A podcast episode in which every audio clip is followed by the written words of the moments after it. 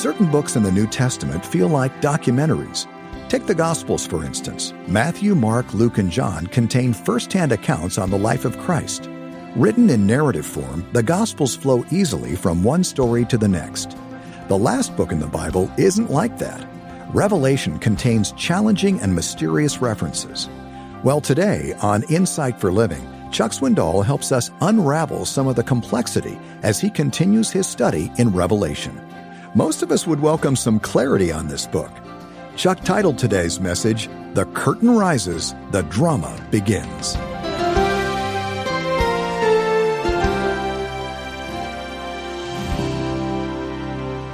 Scripture, speaking of itself, tells us that the Word of God is alive and active and sharper than a two edged sword.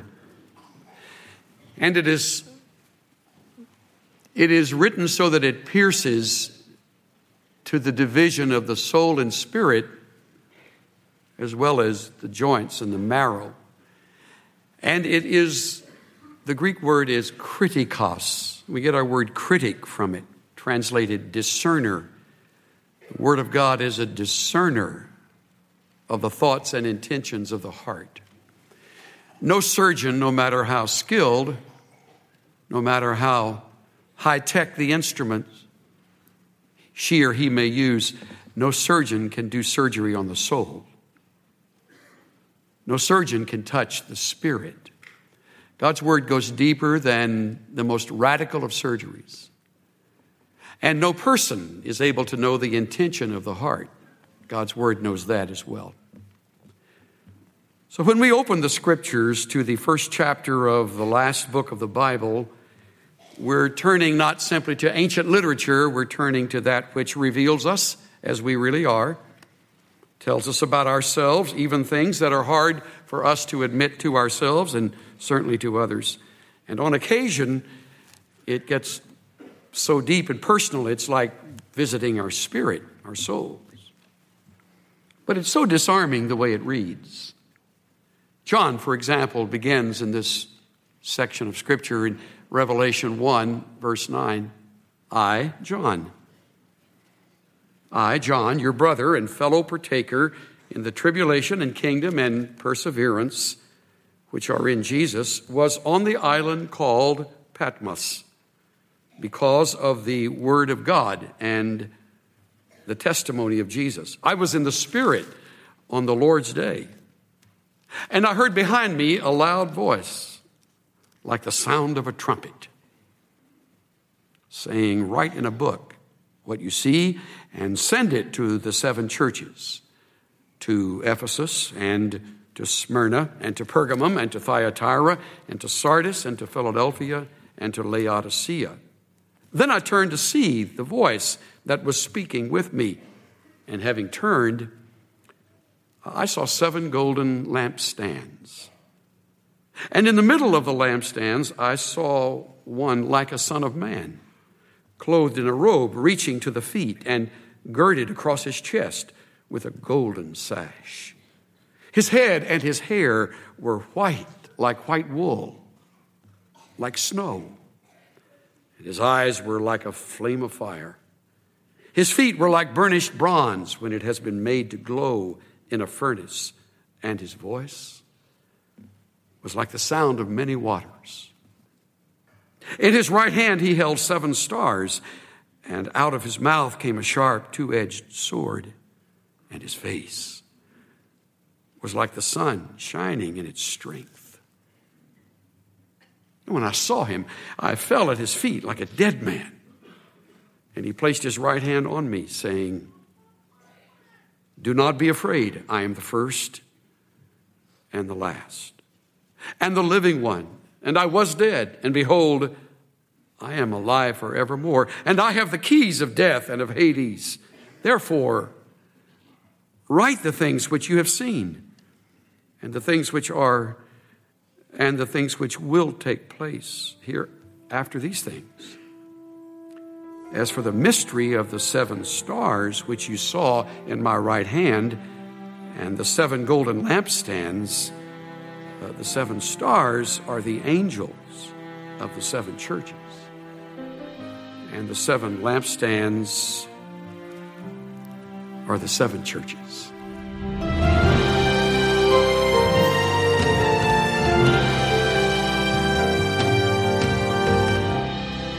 You're listening to Insight for Living.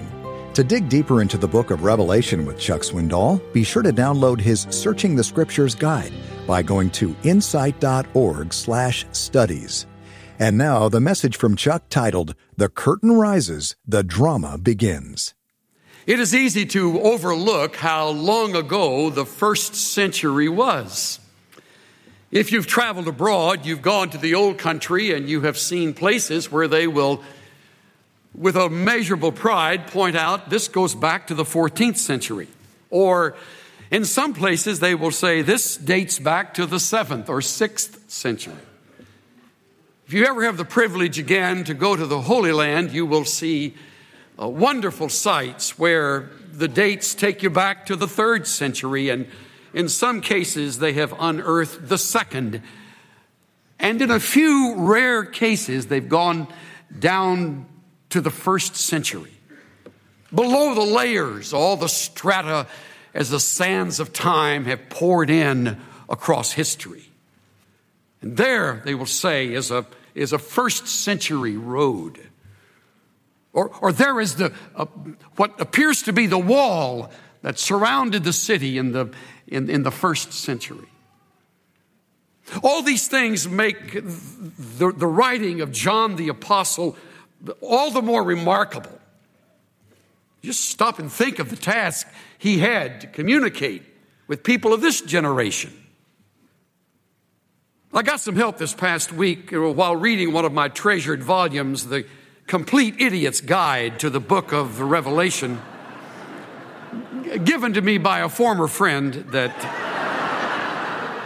that really helped me see inside, inside the thinking of what it must have been like to be in the first century communicating with the 21st. I quote, Let's assume for a moment that John is is about to see some things that are still in our future. Send yourself 2,000 years backward in time and try to understand what your life would be like. This was still almost a century before the oldest known Maya monuments. Silkworms hadn't been introduced to China yet. The cutting edge of technology was alloyed metals. Although many people were thankful for the recent Roman adaptation of an invention they got from the Gauls soap. While the Romans were highly civilized for the time with great roads and aqueducts and such, it would still be centuries before anyone would conceive of electricity. Cities were large enough, but the most impressive skyscrapers of of that, that time would pale in comparison to today's. And weaponry had hardly gone beyond pointy things on the end of long sticks. Place yourself in that era.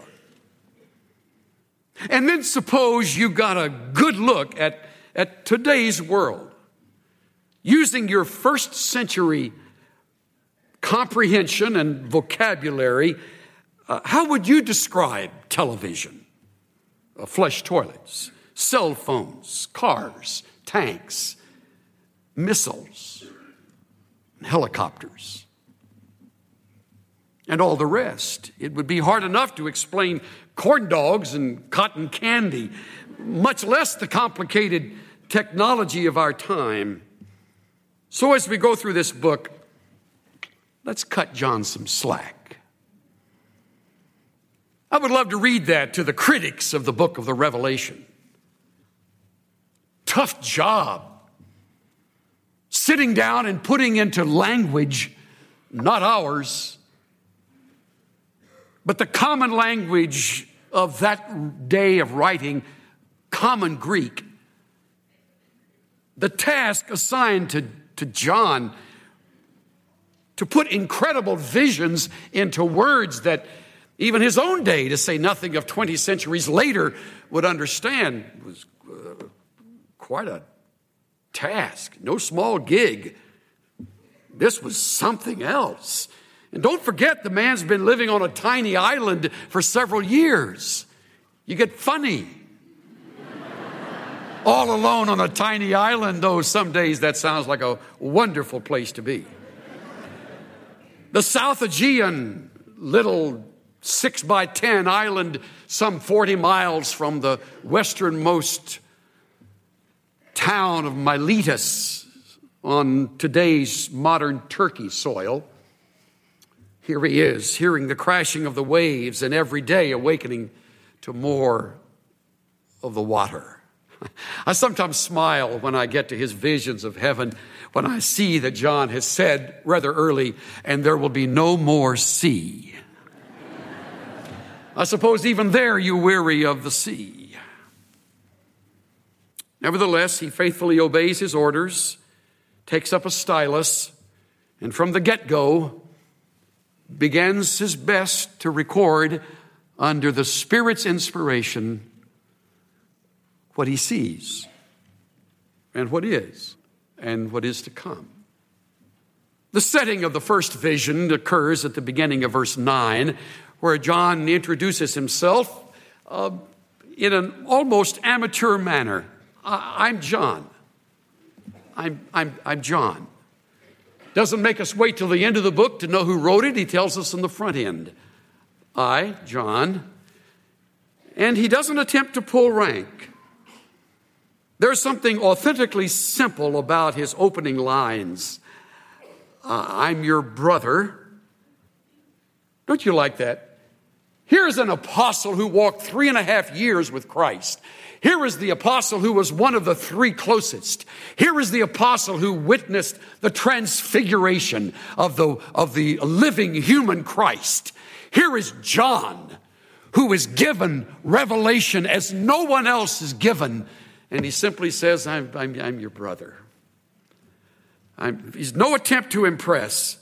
There's a, there's a unspoken humility in the introduction of himself. Hi, I'm John.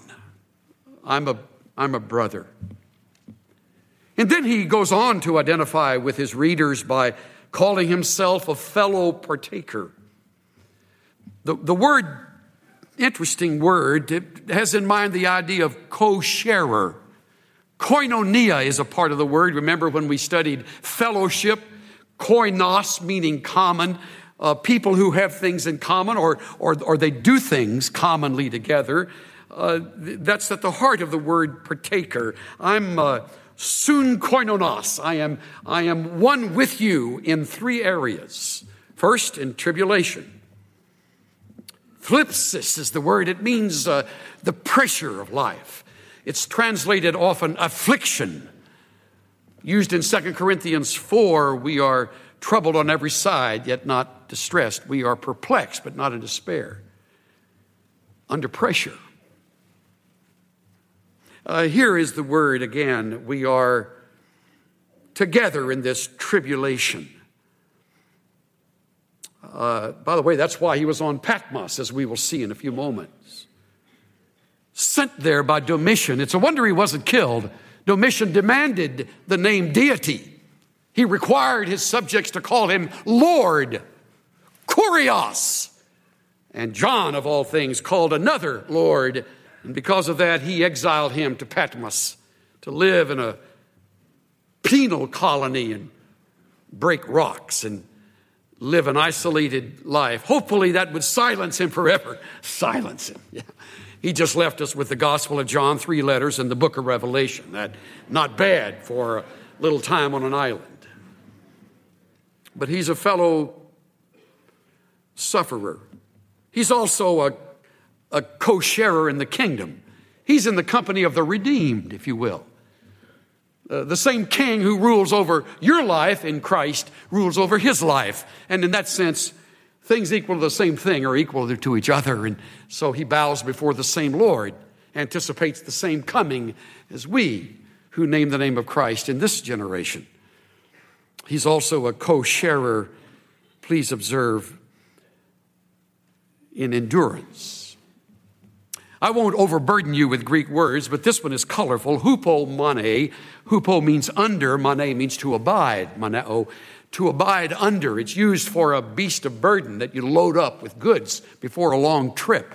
And the, and the beast, because it doesn't, doesn't buckle at the knees, is said to be a hupo hupomone beast. He abides under the load.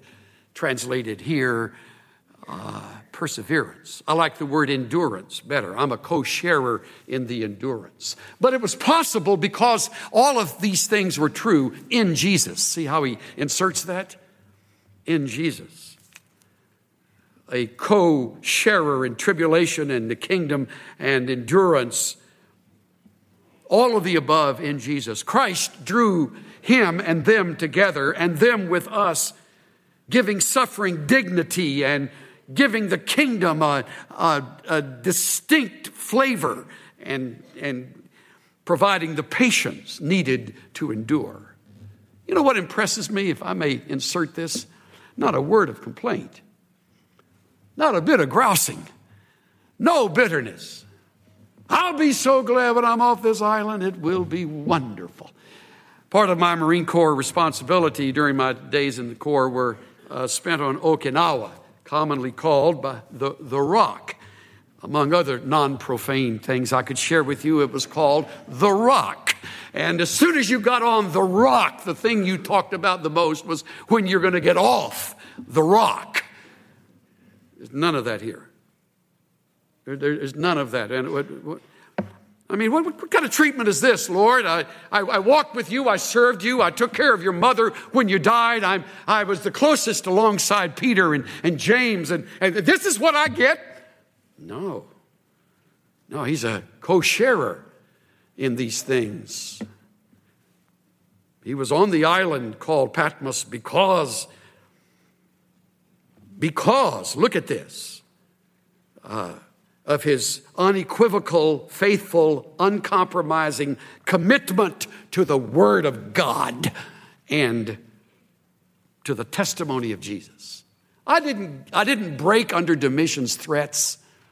Some even suggest he was tortured by being burnt in oil. It's only tradition. We don't know for sure. But if so, that didn't turn him against the Lord Jesus.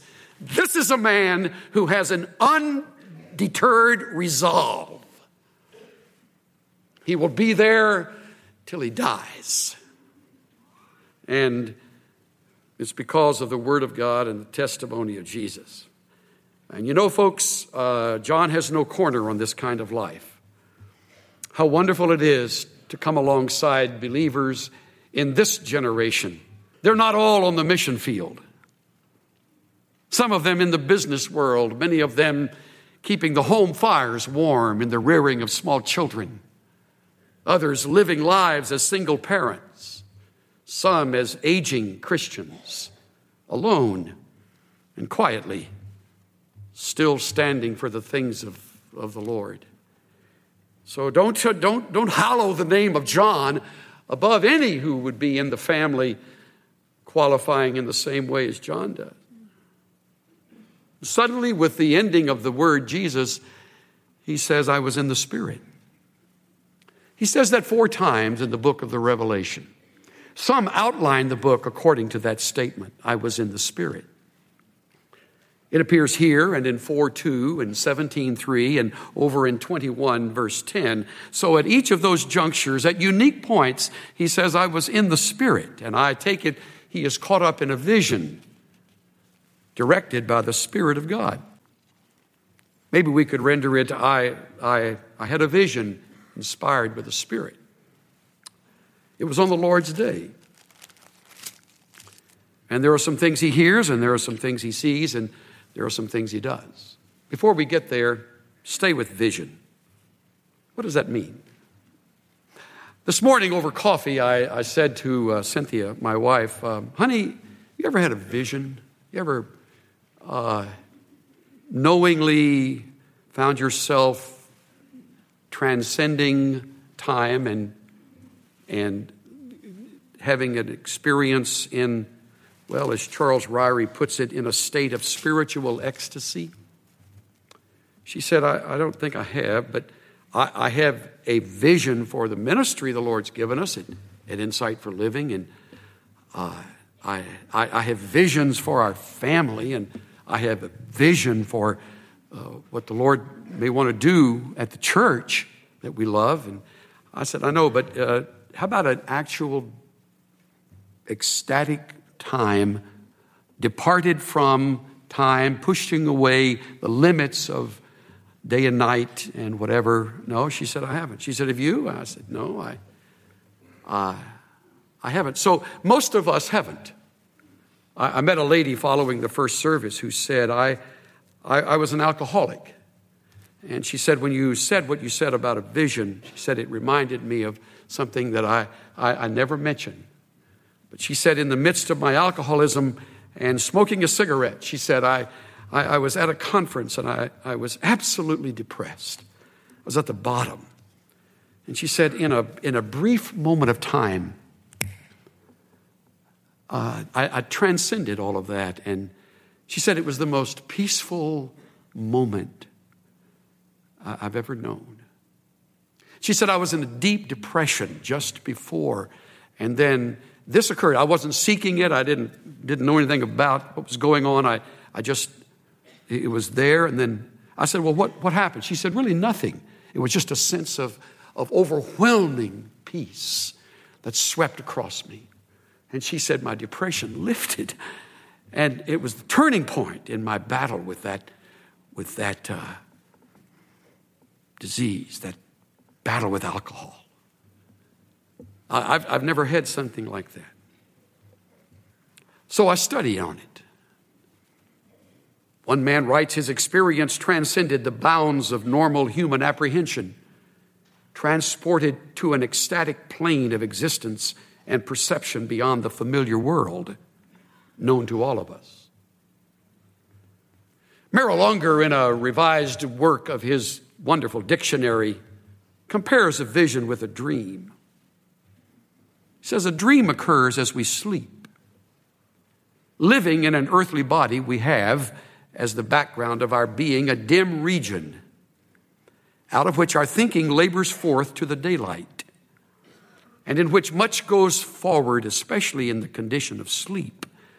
Not only many poetical and musical inventions, but moreover, many scientific solutions and spiritual perceptions have been conceived and born from the life of genius awakened in sleep. I thought of John Bunyan. Remember the early section of Bunyan's work, The Pilgrim's Progress? I'll remind you, as I walked through the wilderness of this world, I lighted on a certain place where was a den, and I laid me down in that place to sleep, and as I slept, I dreamed a dream. And he tells the story. The Pilgrim's Progress is the result of a dream given to Bunyan while in the Bedford jail. But this isn't a dream. Unger continues a vision is a supernatural presentation of certain scenery or circumstances to the mind of a person while awake. John has moved beyond the realm of the familiar and has been escorted, like Paul in 2 Corinthians 12, in his case, to the third heaven, John is taken to a place where he witnesses the ethereal. Again, adding to the challenge of his writing, he is now putting what was seen in a vision in the language of his own time so that it would ultimately communicate by God's grace to the language of any time, ours included. And so, caught up in this vision, which I have never had, and most of you, no doubt, have never had, and I don't encourage your trying to make it happen. You get funny when you get like that, so don't go there. I don't sense John was looking for it on the Lord's day. I just sense he is in it. And while there, he hears a voice. Behind him, there is a loud voice like the sound of a trumpet, circle like. It wasn't a trumpet blast. It was like a trumpet blast. And I take it that it was clear and crisp and penetrating, perhaps commanding. And the voice said, Write in a book what you see and send it.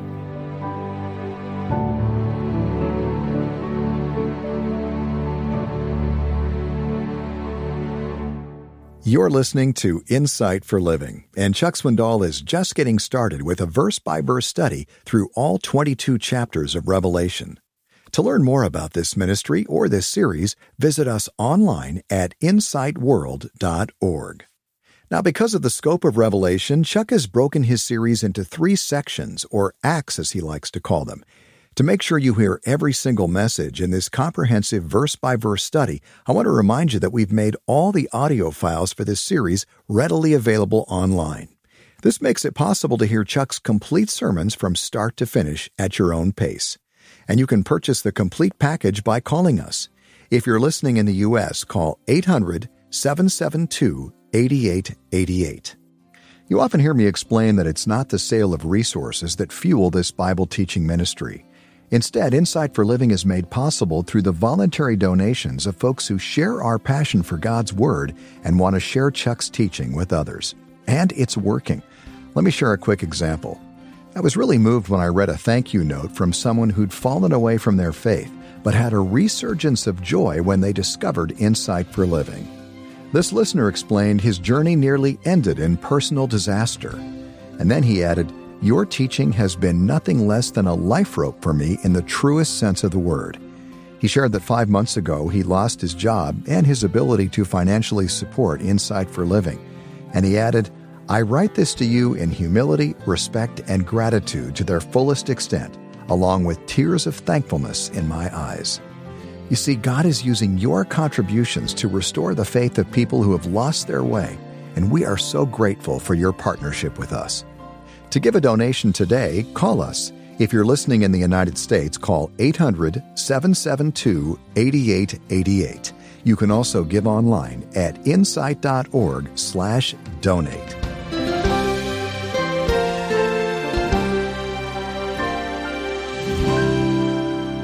I'm Bill Meyer, inviting you to join us again next time when Chuck Swindoll continues his study in the book of Revelation on Insight for Living.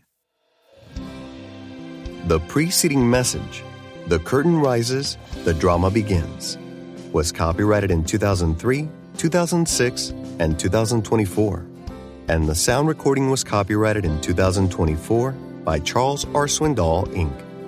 All rights are reserved worldwide. Duplication of copyrighted material for commercial use is strictly prohibited.